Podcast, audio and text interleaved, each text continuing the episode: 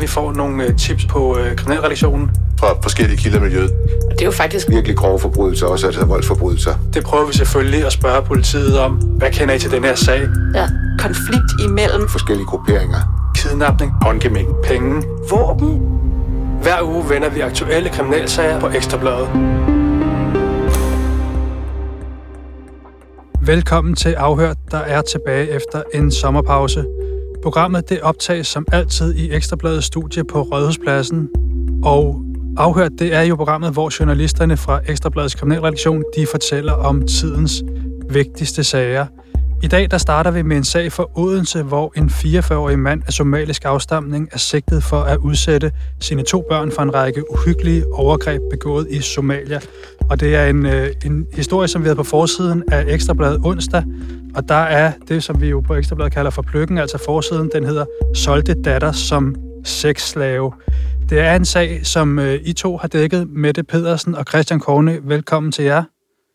Jeg skal, jeg skal lige sige, at Jens Anton Havskov har også dækket den her sag, men vi øh, må nøjes med jer to i, i dag øh, til at føre os igennem øh, hele den her sag, som jo ifølge politiet begynder tilbage i 2017, hvor børnenes 44-årige far altså rejser ud af landet med, med de her to børn.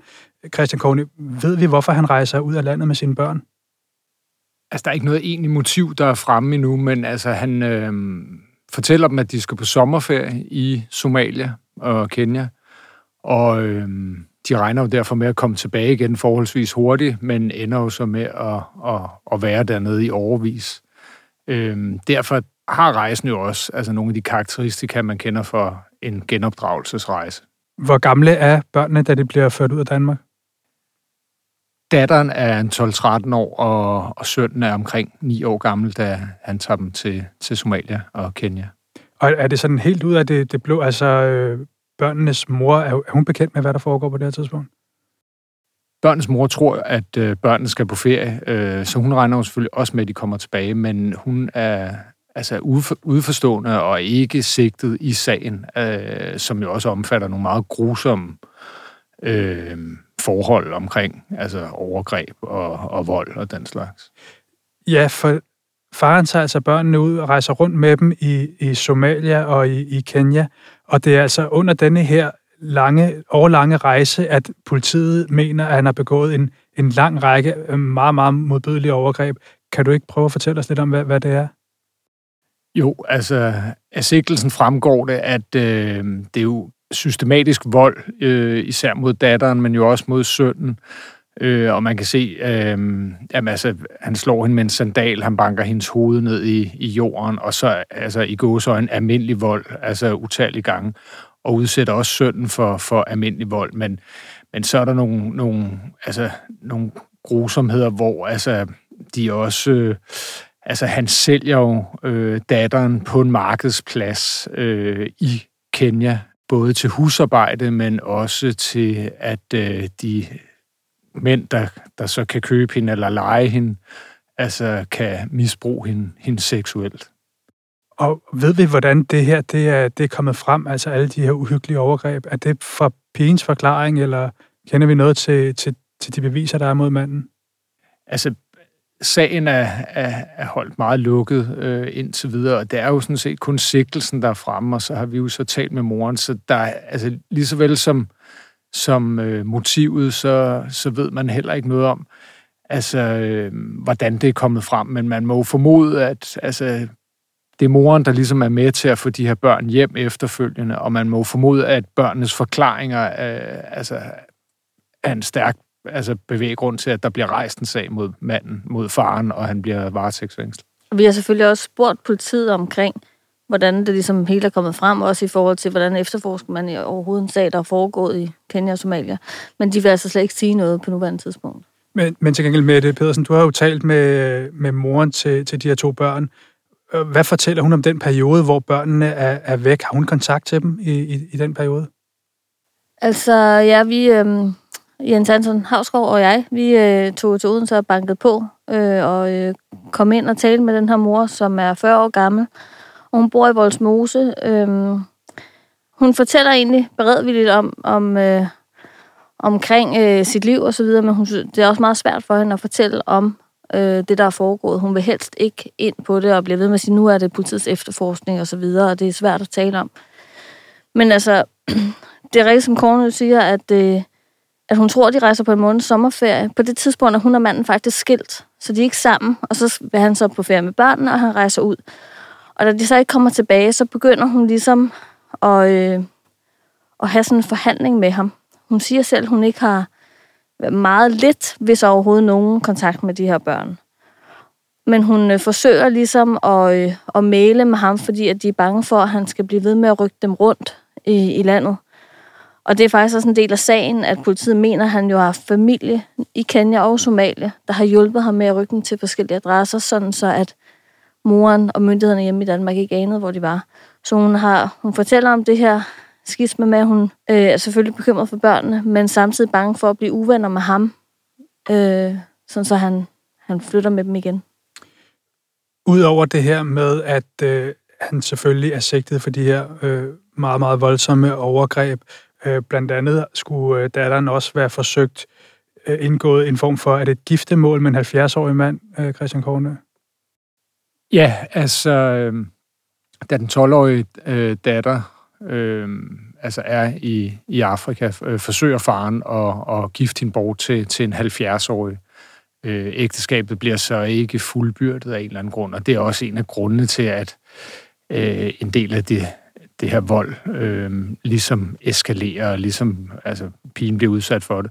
Men der er ingen tvivl om, at farens familie ligesom er involveret i nogle af de her ting, fordi af sigtelsen fremgår det også, at farmoren øh, og nogle af hendes familiemedlemmer øh, altså omskærer den her unge pige. Øh, de forsøger først, og der sætter hun sig så voldsomt til modværge, men så står der så i sigtelsen det her med, at farmoren og, og, og nogle af hendes familiemedlemmer ligesom får hende holdt fast, og så får gennemført den her omskæring af, af den 12-årige pige.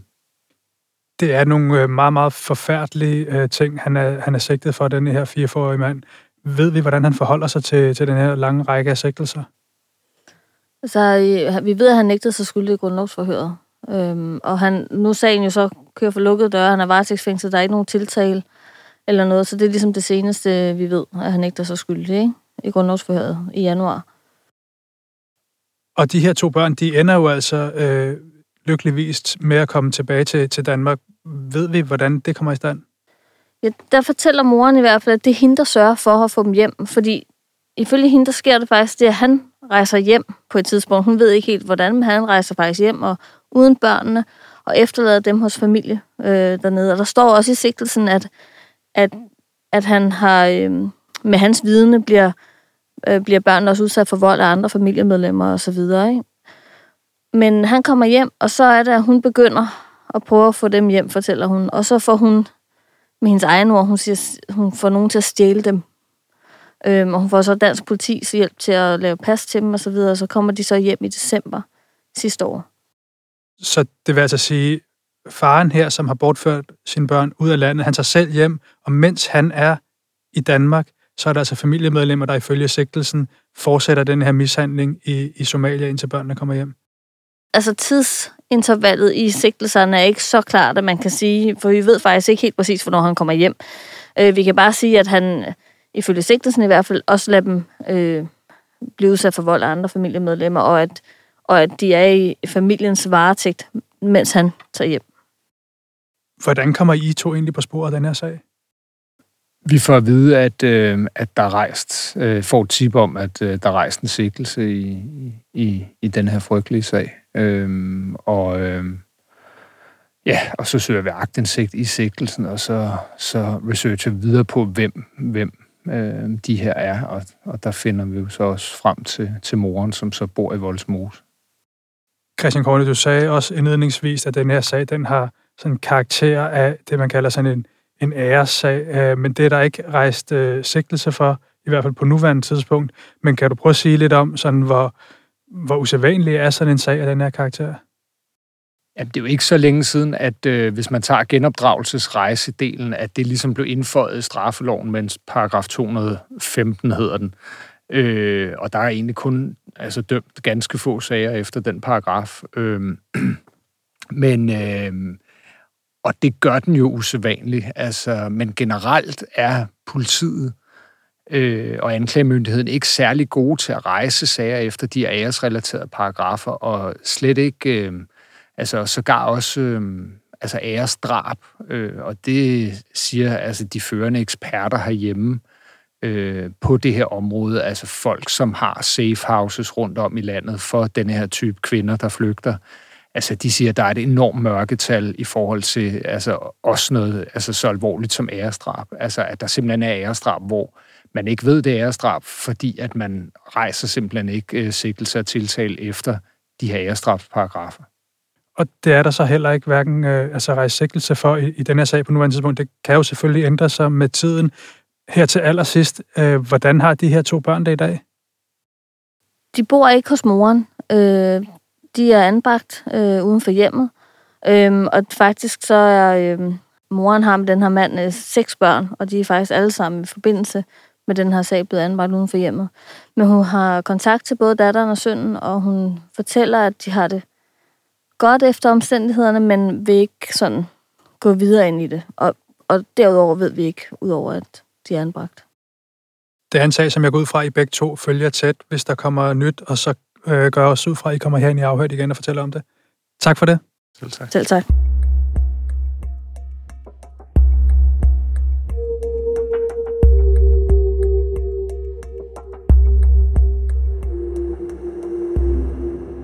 En konflikt ulmer mellem Hells Angels og den forbudte bande Loyal to Familia. I slutningen af juli måned, der blev et medlem af LTF overfaldet ved højlysdag. Han blev såret af mindst seks knivstik og slået i hovedet. Det er vel nærmest en historie, som øh, hele Ekstrabladets kriminalredaktion har dækket. Men til at fortælle om den i dag er Sune Fischer med på en telefon. Velkommen til, Sune. Goddag. Tak for det fra Sommerlandet. Og øh, så har vi Cecilie Erland, som er med i studiet. Cecilie, øh, kan du ikke starte med at fortælle det her LTF-medlem, som altså bliver overfaldet ved højlysdag, brutalt stukket ned på Frederiksberg. Øh, ved vi, hvorfor han er blevet stukket ned?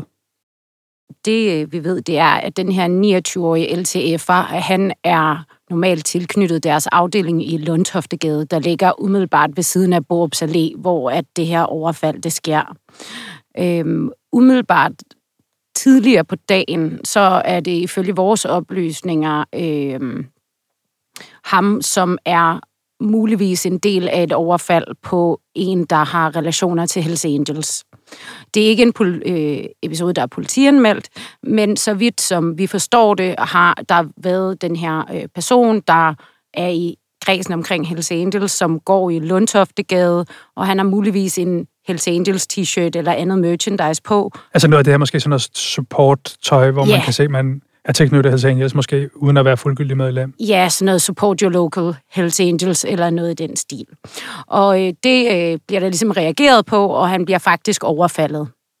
Og det her, det skulle så ifølge vores oplysninger ske sådan få timer før, at øh, den 29-årige så bliver øh, altså virkelig voldsomt øh, knivangrebet på, på Borups Allé. Ved vi, om han har gjort det her, eller er det bare noget, der er nogen, der mener, han har gjort, eller hvor tæt kan vi komme på det? Altså ifølge vores kilder, så, så er han i hvert fald med til at beordre det her overfald. Øh, men igen, det er ikke en politisag. Det er i hvert fald det, som, som umiddelbart har gjort, at man har, har valgt at ville bytte episoden, øh, så vidt som vi forstår det.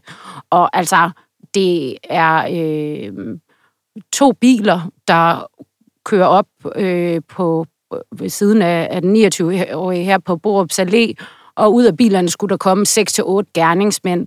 Øh, han bliver knivstukket i hvert fald seks gange i låret og i ballen, og han bliver tævet, så han ligger tilbage med, med både øh, kranjebrud og hjerneblødning. Og så det er et meget, meget voldsomt overfald, han bliver udsat for. Øh, og det, det er ikke noget, vi lige ved, hvor voldsomt det har været tidligere på dagen.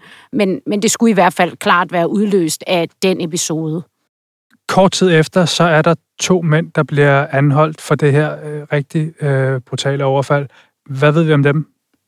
Det vi ved om den, det er, at den ene er en 25-årig, som er tilknyttet Hells Angels, og den anden er en 27-årig, som skulle være tilknyttet deres støttegruppe AK81. Og det er jo så altså to af de i hvert fald seks mænd, som øh, politiet mener har, har været en del af det her overfald. Og altså, de bliver fremstillet i grundlovsforhør dagen efter, hvor at det jo så kommer frem, at man mener, at de har den her tilknytning til Hells Angels. Man mener, at offeret er tilknyttet Loyal to Familia, og allerede ret kort tid efter øh, viser politiets efterforskning ligesom, at man skal finde årsagen til det her overfald øh, øh, i, i, altså i en strid mellem de her to kriminelle grupperinger. Sune Fischer, når, øh, når vi hører det her med et øh, sådan regulært tæskehold med, med HA og AK81, så er det jo noget, vi skal rigtig mange år tilbage for sidst at sådan for alvor stifte bekendtskab med. Det er vel egentlig tilbage i øh, den her store rockerkrig, der var tilbage i, i nullerne mellem HA og de her indvandrerbander i, i København. Siden har vi jo beskrevet flere gange, hvordan HA de har oprustet, de har startet AK81 op igen, men, men det her det er vel første gang, vi sådan for alvor ser, at de er ud af regerende og, og sådan er ude og, og bytte eller lave hævnaktioner på den her måde. Skal man lægge noget særligt i det? Altså, det er rigtigt, det bringer jo reminiscenser til fra fra tidligere tider.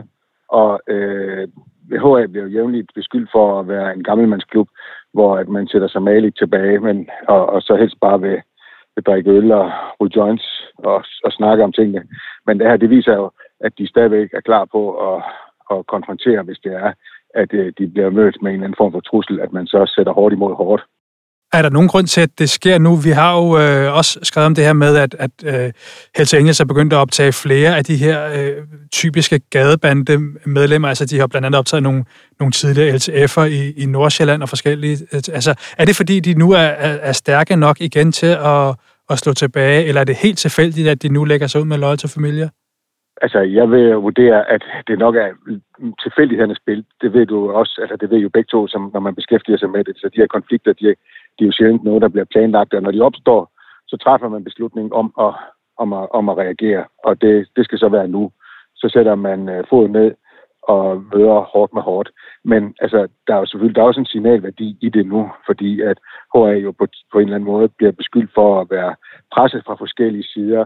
Indvandrerbander omklammer de her fra forskellige sider, og HA, de er jo, som du selv sagde, i gang med, og de har genstartet AK81, og samtidig så har de jo ragt ud til forskellige grupperinger. Vi ved jo, at øh, op i den der East-afdeling, op i Kokkedal, der har de jo, der har de jo en flok øh, håndgangende mænd, som bevæger sig rundt i det område, øh, som ikke er AK81, men som alligevel er knyttet til klubben. Og vi ved, at for eksempel i Kolding, der har man jo en eller anden form, fået en eller anden form for unge, utilpassede indvandrerrødder fra byen, som man på en eller anden måde har tilknyttet Aarhus afdeling, og som jo heller ikke er decideret AK81'er.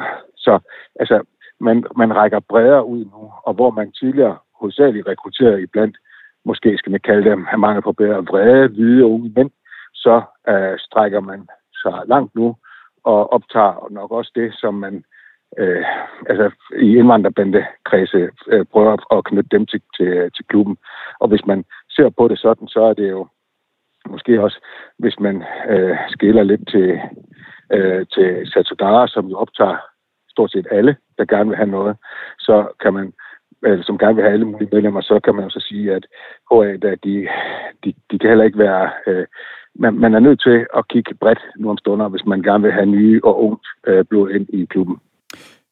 Ja, der kan vi jo sige, Satudara var vel egentlig den klub, der startede det her, jeg ved ikke, om vi skal kalde det en form for våbenkapløb, men det her med, hvor man øh, begyndte at opruste øh, øh, meget, meget bredt, øh, som vi så også senere hen har set, jamen både HA og, og Banditers og alle mulige andre gøre.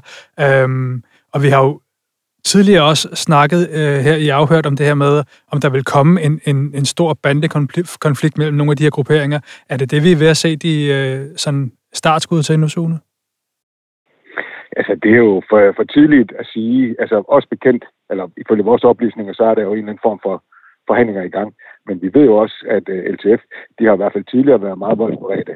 Og uh, uh, jeg ved også, altså fra kilder i miljøet, at, at øh, uh, LTF'erne har jo været i hvert fald i de første par døgn efter den her episode, der har de også været ude og lede efter øh, HA og HA-relaterede personer. De går nok uden at finde dem, men altså man har været ude for at lede meget bekendt.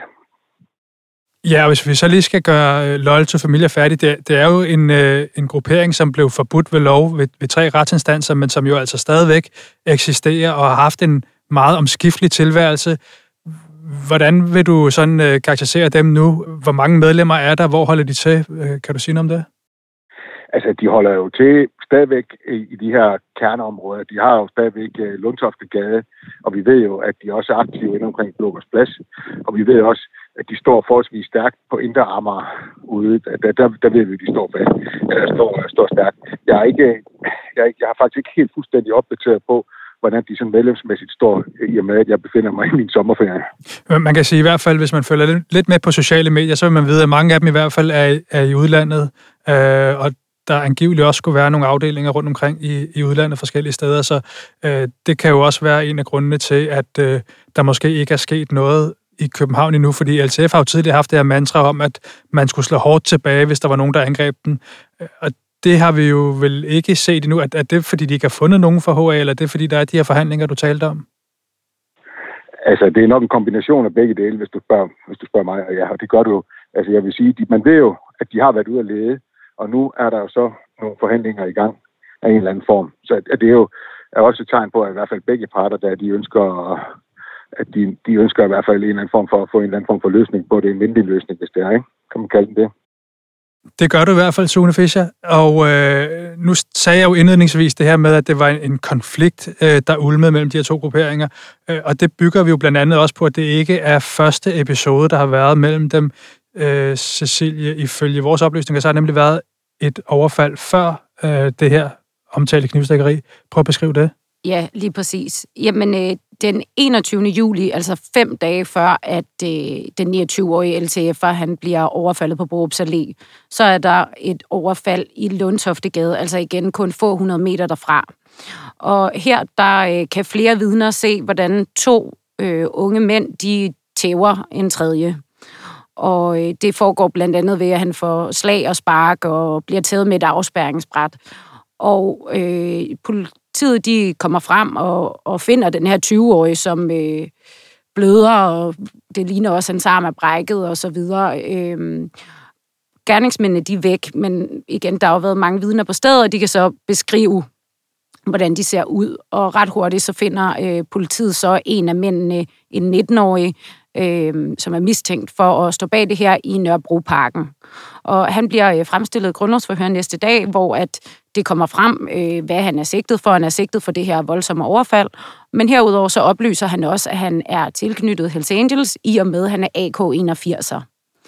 Øhm, og han, han øh, forsøgte først at, at, at smutte fra politiet, da, da de prøvede at få fat i ham, men altså, han beskrev, at han havde ikke lyst til at sidde i en varm celle.